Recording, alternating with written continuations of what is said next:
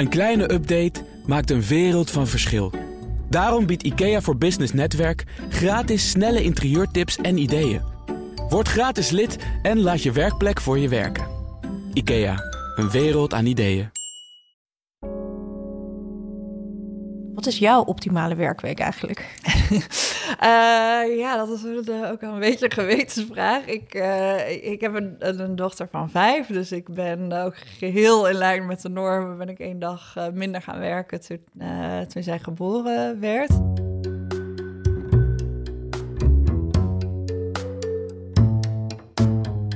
Ik werk, het verschilt een beetje per week. Ik denk zo van ja, 45, 50. Als het een keer laat geworden is door de week, dan kan ik om 11 uur beginnen. S'avonds kan ik soms doorwerken. Dus je hebt heel veel flexibiliteit. En dat leidt ook tot veel minder stress. En daardoor is het ook wat makkelijker om, om veel uren te, te maken. Je hoorde net socioloog Anne Roeters en arbeidseconoom Pieter Gauthier. Met hen praat ik over de optimale werkweek. Vergeleken met de rest van de wereld hebben Nederlanders korte werkweken en zijn we kampioen deeltijd werken. Maar kunnen we ons dat eigenlijk nog wel veroorloven? Wat heeft de economie nodig?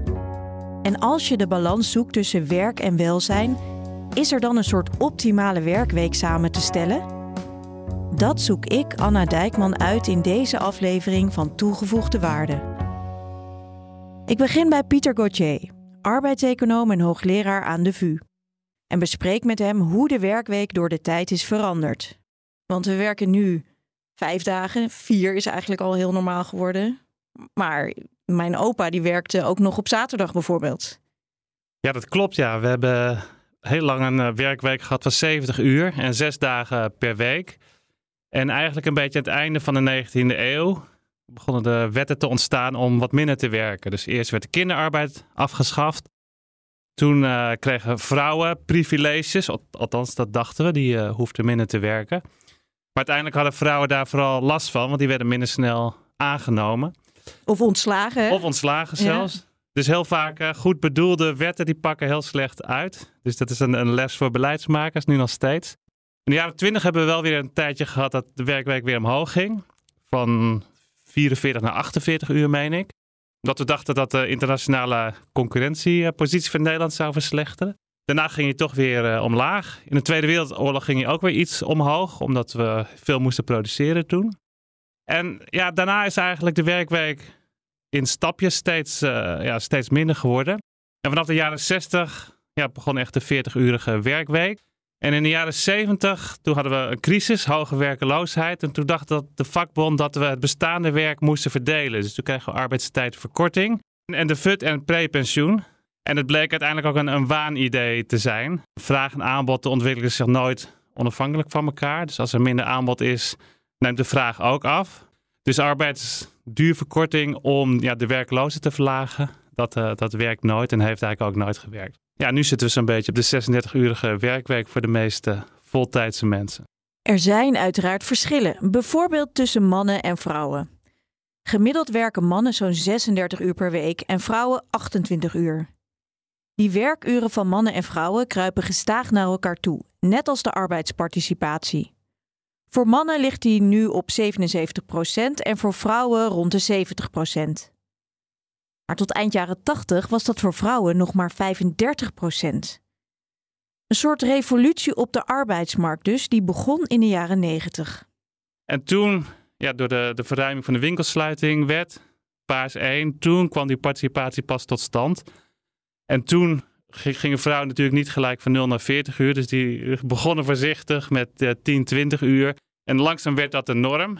En de norm is niks anders dan wat de meerderheid doet. En zo is dat een beetje gegroeid in, in Nederland. Die deeltijdnorm zit heel diep in onze maatschappij ingebakken. En niet alleen bij vrouwen met kinderen, valt socioloog Anne Roeters op. Zij doet bij het Sociaal Cultureel Planbureau onderzoek naar onze tijdsbesteding. We zien dat die jonge vrouwen vaak al anticiperen op later. Dus dan denken ze van, nou, dan ga ik nu alvast uh, vier dagen werken, want ik denk dat ik dat over, uh, over tien jaar ook zal doen. Dat werkgevers daarop anticiperen. Dus in de, in meer vrouwensectoren uh, ja, worden eigenlijk ook standaard deeltijdbanen aangeboden. Dus moet je echt iets doorbreken als je voltijd wil werken. En in de periode dat kinderen groter worden, uit huis gaan, dan zien we dat vrouwen ja, gewend zijn aan die werkweek zoals ze die hebben. Dat er ook weer uh, andere zorgactiviteiten in de plaats kunnen komen. Dus bijvoorbeeld mantelzorg. Waardoor het eigenlijk heel zelden gebeurt dat vrouwen op dat moment hun werkweek uh, uitbreiden.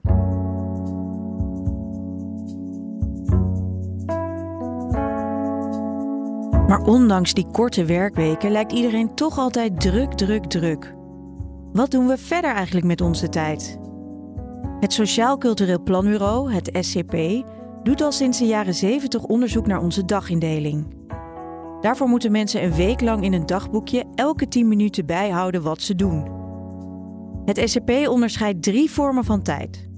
Allereerst is er de verplichte tijd, dat is zorg voor anderen, huishouden, scholing en werk. Dan is er vrije tijd, voor hobby's bijvoorbeeld. En tot slot persoonlijke tijd.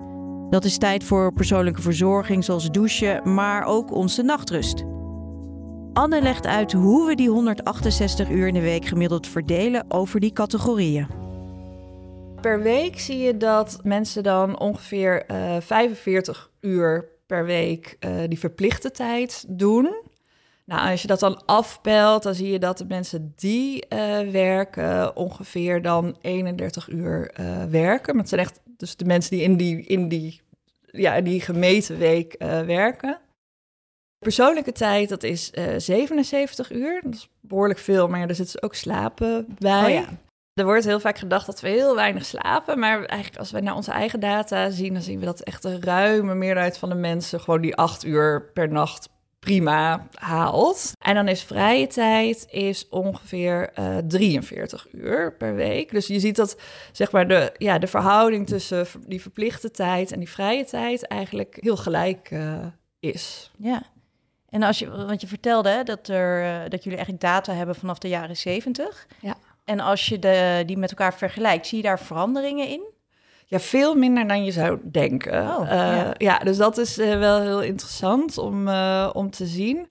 Eigenlijk hebben we min of meer, ja, die, die categorieën en de verhouding daartussen, die zijn eigenlijk min of meer gelijk gebleven door de tijd heen. Er zijn wel wat dingen ja, binnen die categorieën verschoven. Dus bijvoorbeeld, vrouwen zijn wel echt heel erg veel meer gaan werken. Maar er staat tegenover dat ze weer uh, veel minder zijn gaan zorgen en in het huishouden gaan doen. Dus die, die twee ontwikkelingen, ja, die cancelen elkaar eigenlijk uit binnen dat kopje verplichte tijd. Waardoor je daar eigenlijk niet zo heel veel verschil in is dat ziet. dankzij uh, nieuwe technologie op huishoudengebied, betere wasmachines en dat soort dingen? Of zeg Niet maar wat alleen, hoor, maar... Nou, gewoon ook dingen die minder belangrijk worden okay. uh, gezien. En is het ook zo dat mannen meer zijn gaan doen? Ja, maar overal wordt er wel echt minder tijd aan het huishouden besteed dan uh, in de jaren zeventig. Ja. Dus er is meer naar vrouwen zijn meer gaan werken, zijn iets minder gaan zorgen. Zie je nog andere veranderingen? Vrije tijd misschien? Of? Nou ja, wel dat, dat natuurlijk bepaalde vormen van vrije tijd die komen op, uh, die verdwijnen. Dat, dat zie je. Maar dus ja, inderdaad, de hoeveelheid vrije tijd, die, die blijft dus heel erg gelijk. Dat is best wel in tegenspraak ja, met het idee dat toch wel vaak in de samenleving leeft. Dat we allemaal heel erg veel drukker zijn geworden. Ja. Nou, er zijn heel veel manieren om daar naar te kijken. Maar als je echt dat zou zeggen van... oké, hebben we nu minder vrije tijd dan vroeger? En dan is het antwoord op basis van de data er wel echt uh, nee.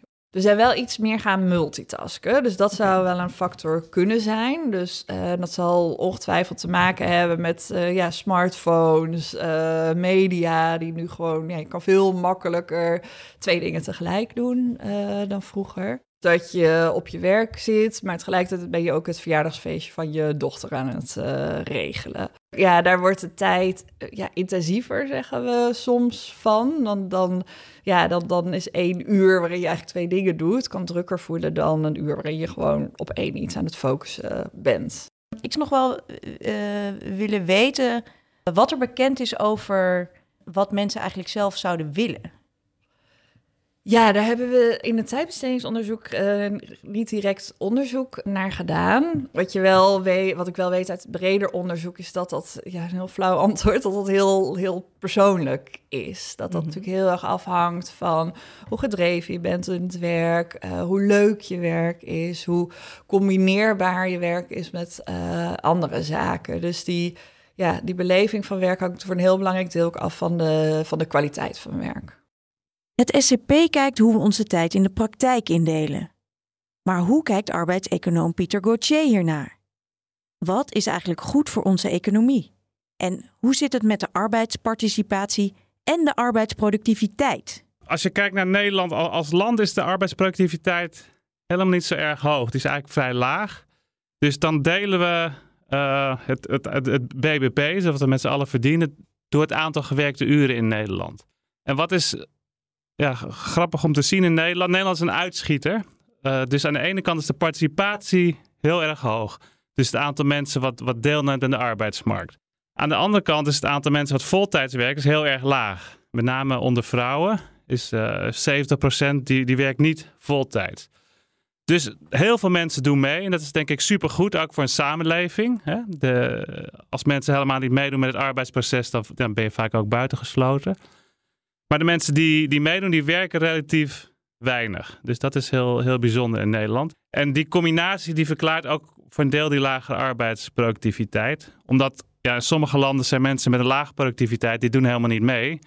En bij ons doet iedereen mee. Ja, precies. Dus dat leidt tot een iets lager gemiddelde. Ah, maar dat hoeft niet per se heel, heel slecht te zijn. Waarom niet? Nou, stel je voor dat we in Nederland besluiten... alleen de 100 meest productieve mensen, die laten we werken. Mensen die heel veel verdienen. Dan hebben we super hoge arbeidsproductiviteit. Hè? Wat, wat die mensen verdienen gedeeld door die uh, eh, 100 mensen. Uh, ja, want dat zijn de toppers. Dat zijn de toppers. Ja. Maar uiteindelijk zijn we natuurlijk niet goed af als Nederland. Nee, precies. Want de rest doet dan niet mee. Exact, ja. Ja, ja.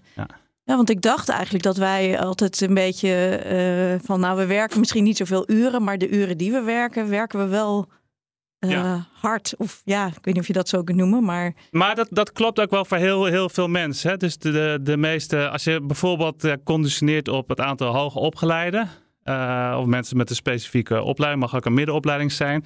Binnen die groep is de productiviteit gewoon wel, wel doet, doet Nederland het gewoon wel goed. Oh, Oké. ja. Oh, dat dan weer wel. Nee, dat, dat, dat klopt inderdaad. Maar die, dus het lage gemiddelde komt voor een deel omdat zoveel mensen meedoen in Nederland. Ja. Men die in mensen die in andere landen misschien niet mee zouden doen. Ja, precies. Dus het is eigenlijk misschien minder positief, maar wat erachter zit is eigenlijk wel weer ja, precies, positief. Ja, ja.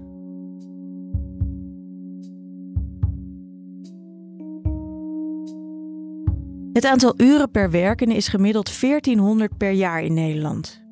Dat was begin jaren 70 nog 1800 uur. Maar dat waren dus eigenlijk alleen de mannen. Door de massale komst van vrouwen naar de arbeidsmarkt is de participatie in Nederland nu de hoogste ter wereld. En daardoor is, ondanks die korte werkweek, ons arbeidsvolume wel heel hoog.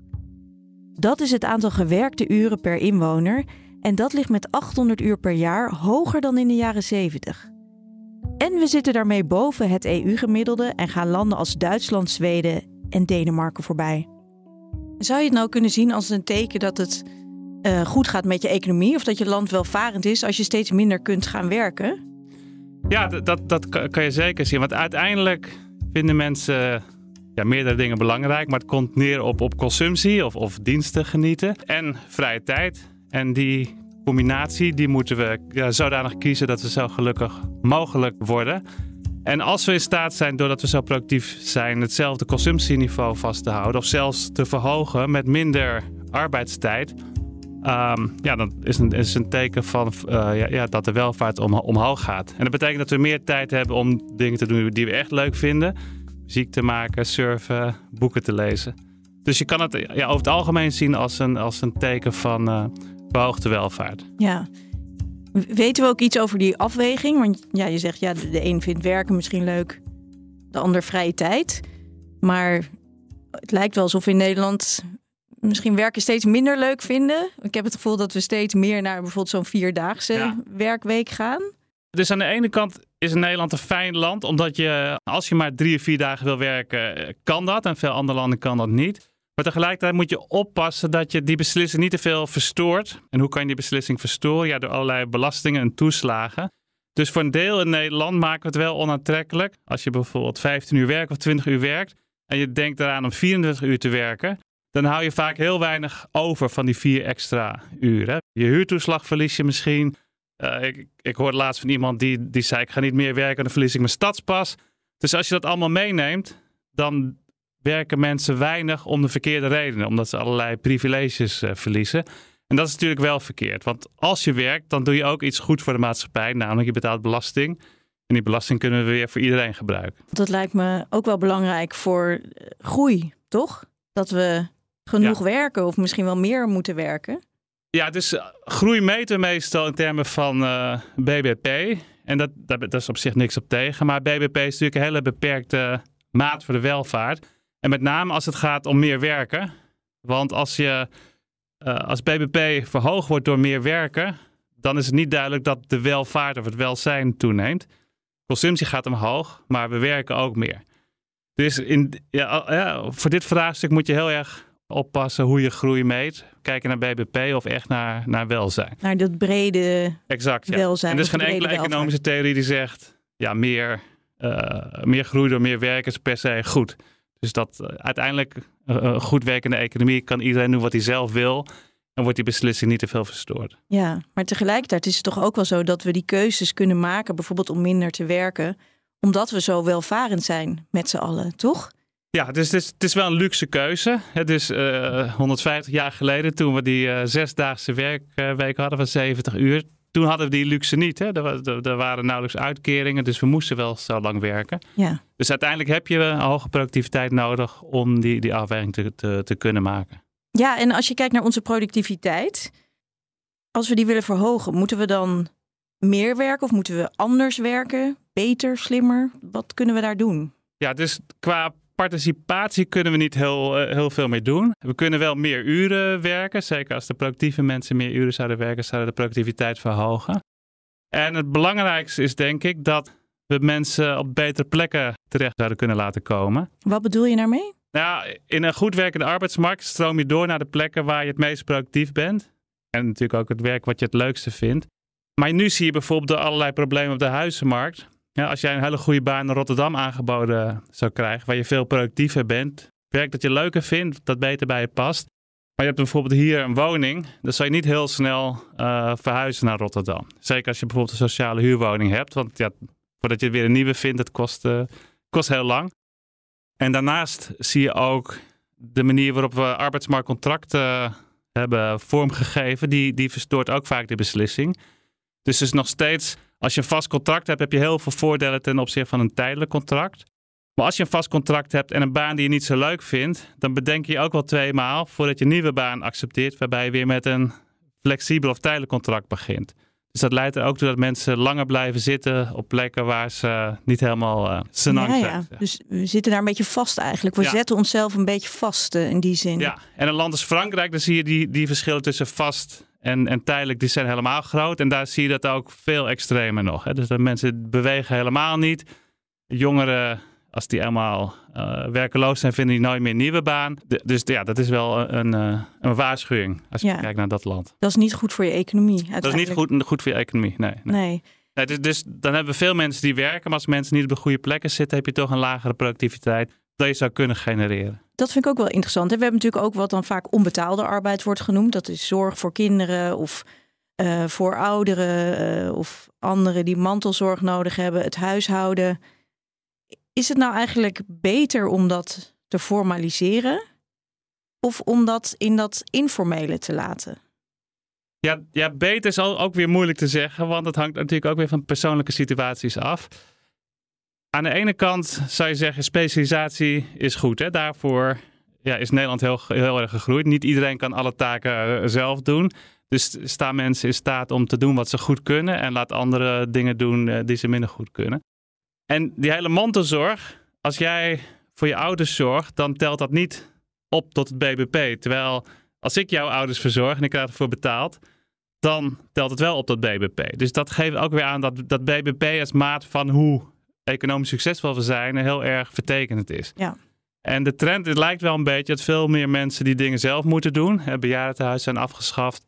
En het is niet duidelijk dat dat efficiënter is. Want dat betekent dat ze ook weer minder uren aan de dingen kunnen besteden waar ze echt heel goed zijn. Ja, precies. Want ja, die uren dat je mantelzorg kun je dus niet werken. Exact, ja. En ja. misschien ben jij, nou ja, je bent niet opgeleid om uh, ouderen te verzorgen bijvoorbeeld. Ja, precies. Ja. En in zo'n bejaardenhuis, er zaten heel veel ouderen bij, bij elkaar. Dat vonden ze gezellig. En is het ook veel goedkoper om die zorg uh, ja, daar, uh, daarheen te verplaatsen dan dat uh, de thuiszorg ja. de hele stad door moet fietsen. En toch doen we dat nu omdat het goedkoper zou zijn, toch? Ja, is dat, het idee? Lijkt, dat, dat lijkt goedkoper. Hè? Want het lijkt alsof de overheid hoeft, hoeft, minder te betalen. Maar tegelijkertijd zie je dat mensen minder tijd op de arbeidsmarkt kunnen besteden, minder belasting betalen. Ja. Dus heel veel dingen die, die lijken goedkoper, maar als je alle kosten en baten meeneemt, zijn ze niet echt goedkoper. Beetje pennywise pound foolish. Exact, ja.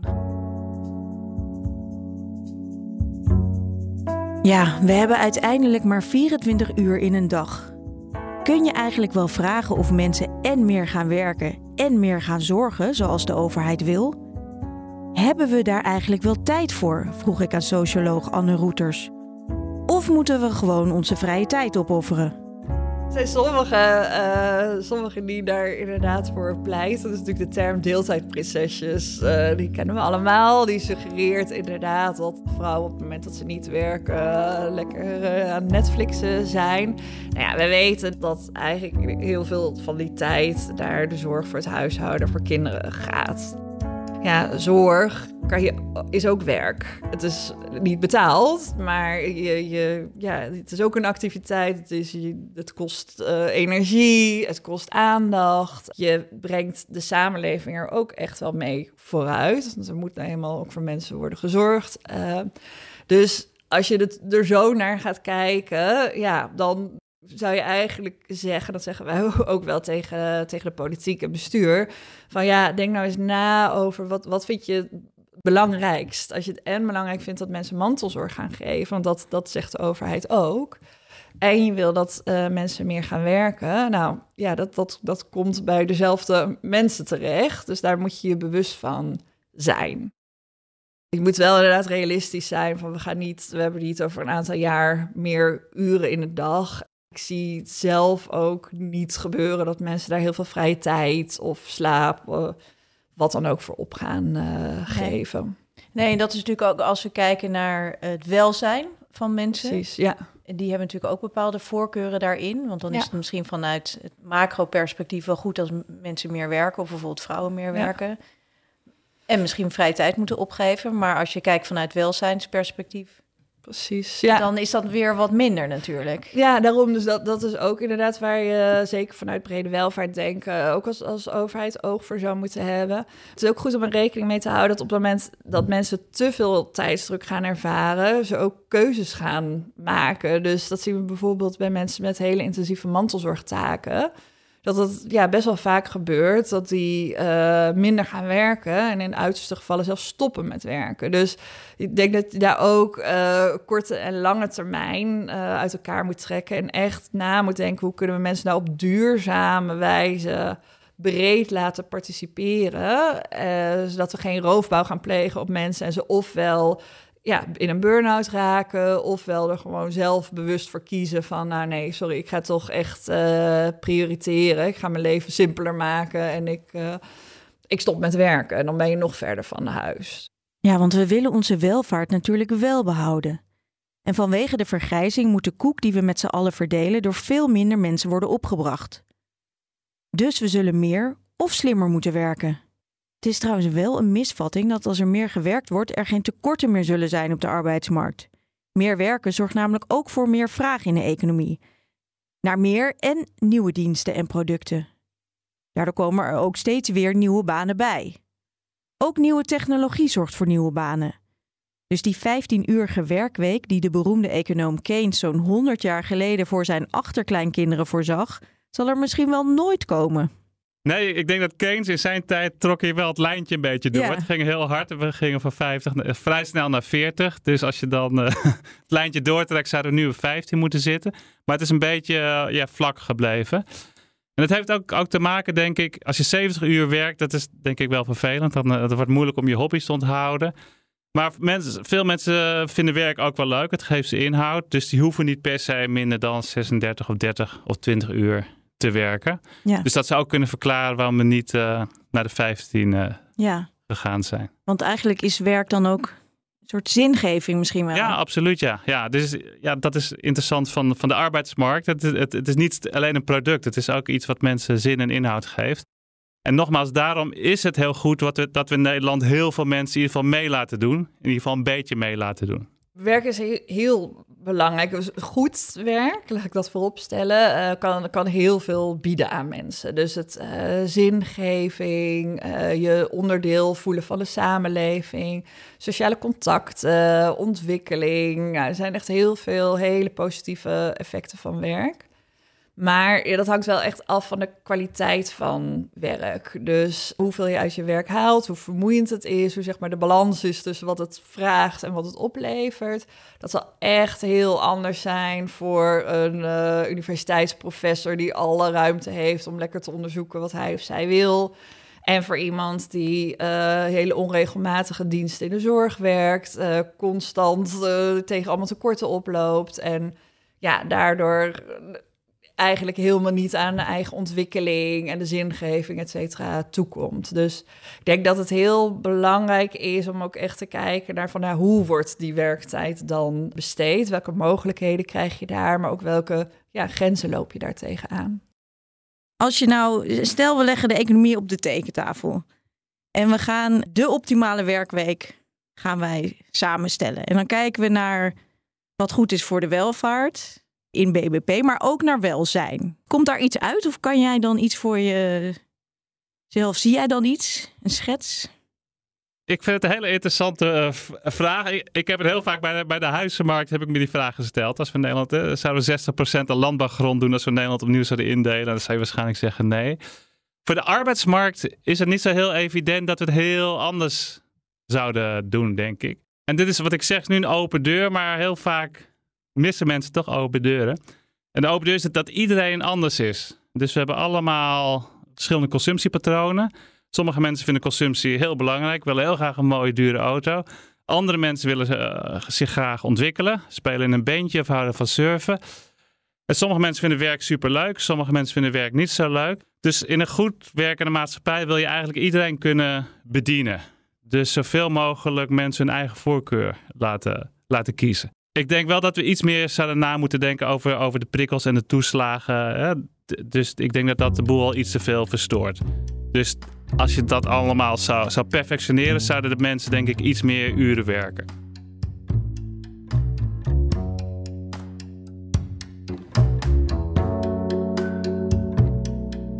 Dit was de tiende aflevering van Toegevoegde Waarde, de laatste alweer van dit seizoen.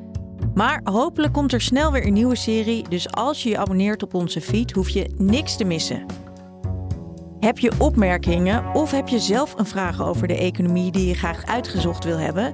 Mail ons dan op podcast.fd.nl of stuur me een DM op Twitter, Anna Dijkman. Redactie en montage van deze podcast was in handen van Yilda Bijboer en van mij. De muziek komt van Gijs Vriezen. Dank voor het luisteren en ik hoop tot snel.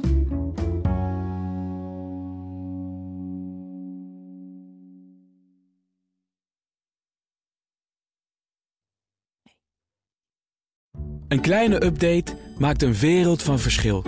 Daarom biedt IKEA voor Business Netwerk gratis snelle interieurtips en ideeën. Word gratis lid en laat je werkplek voor je werken. IKEA, een wereld aan ideeën.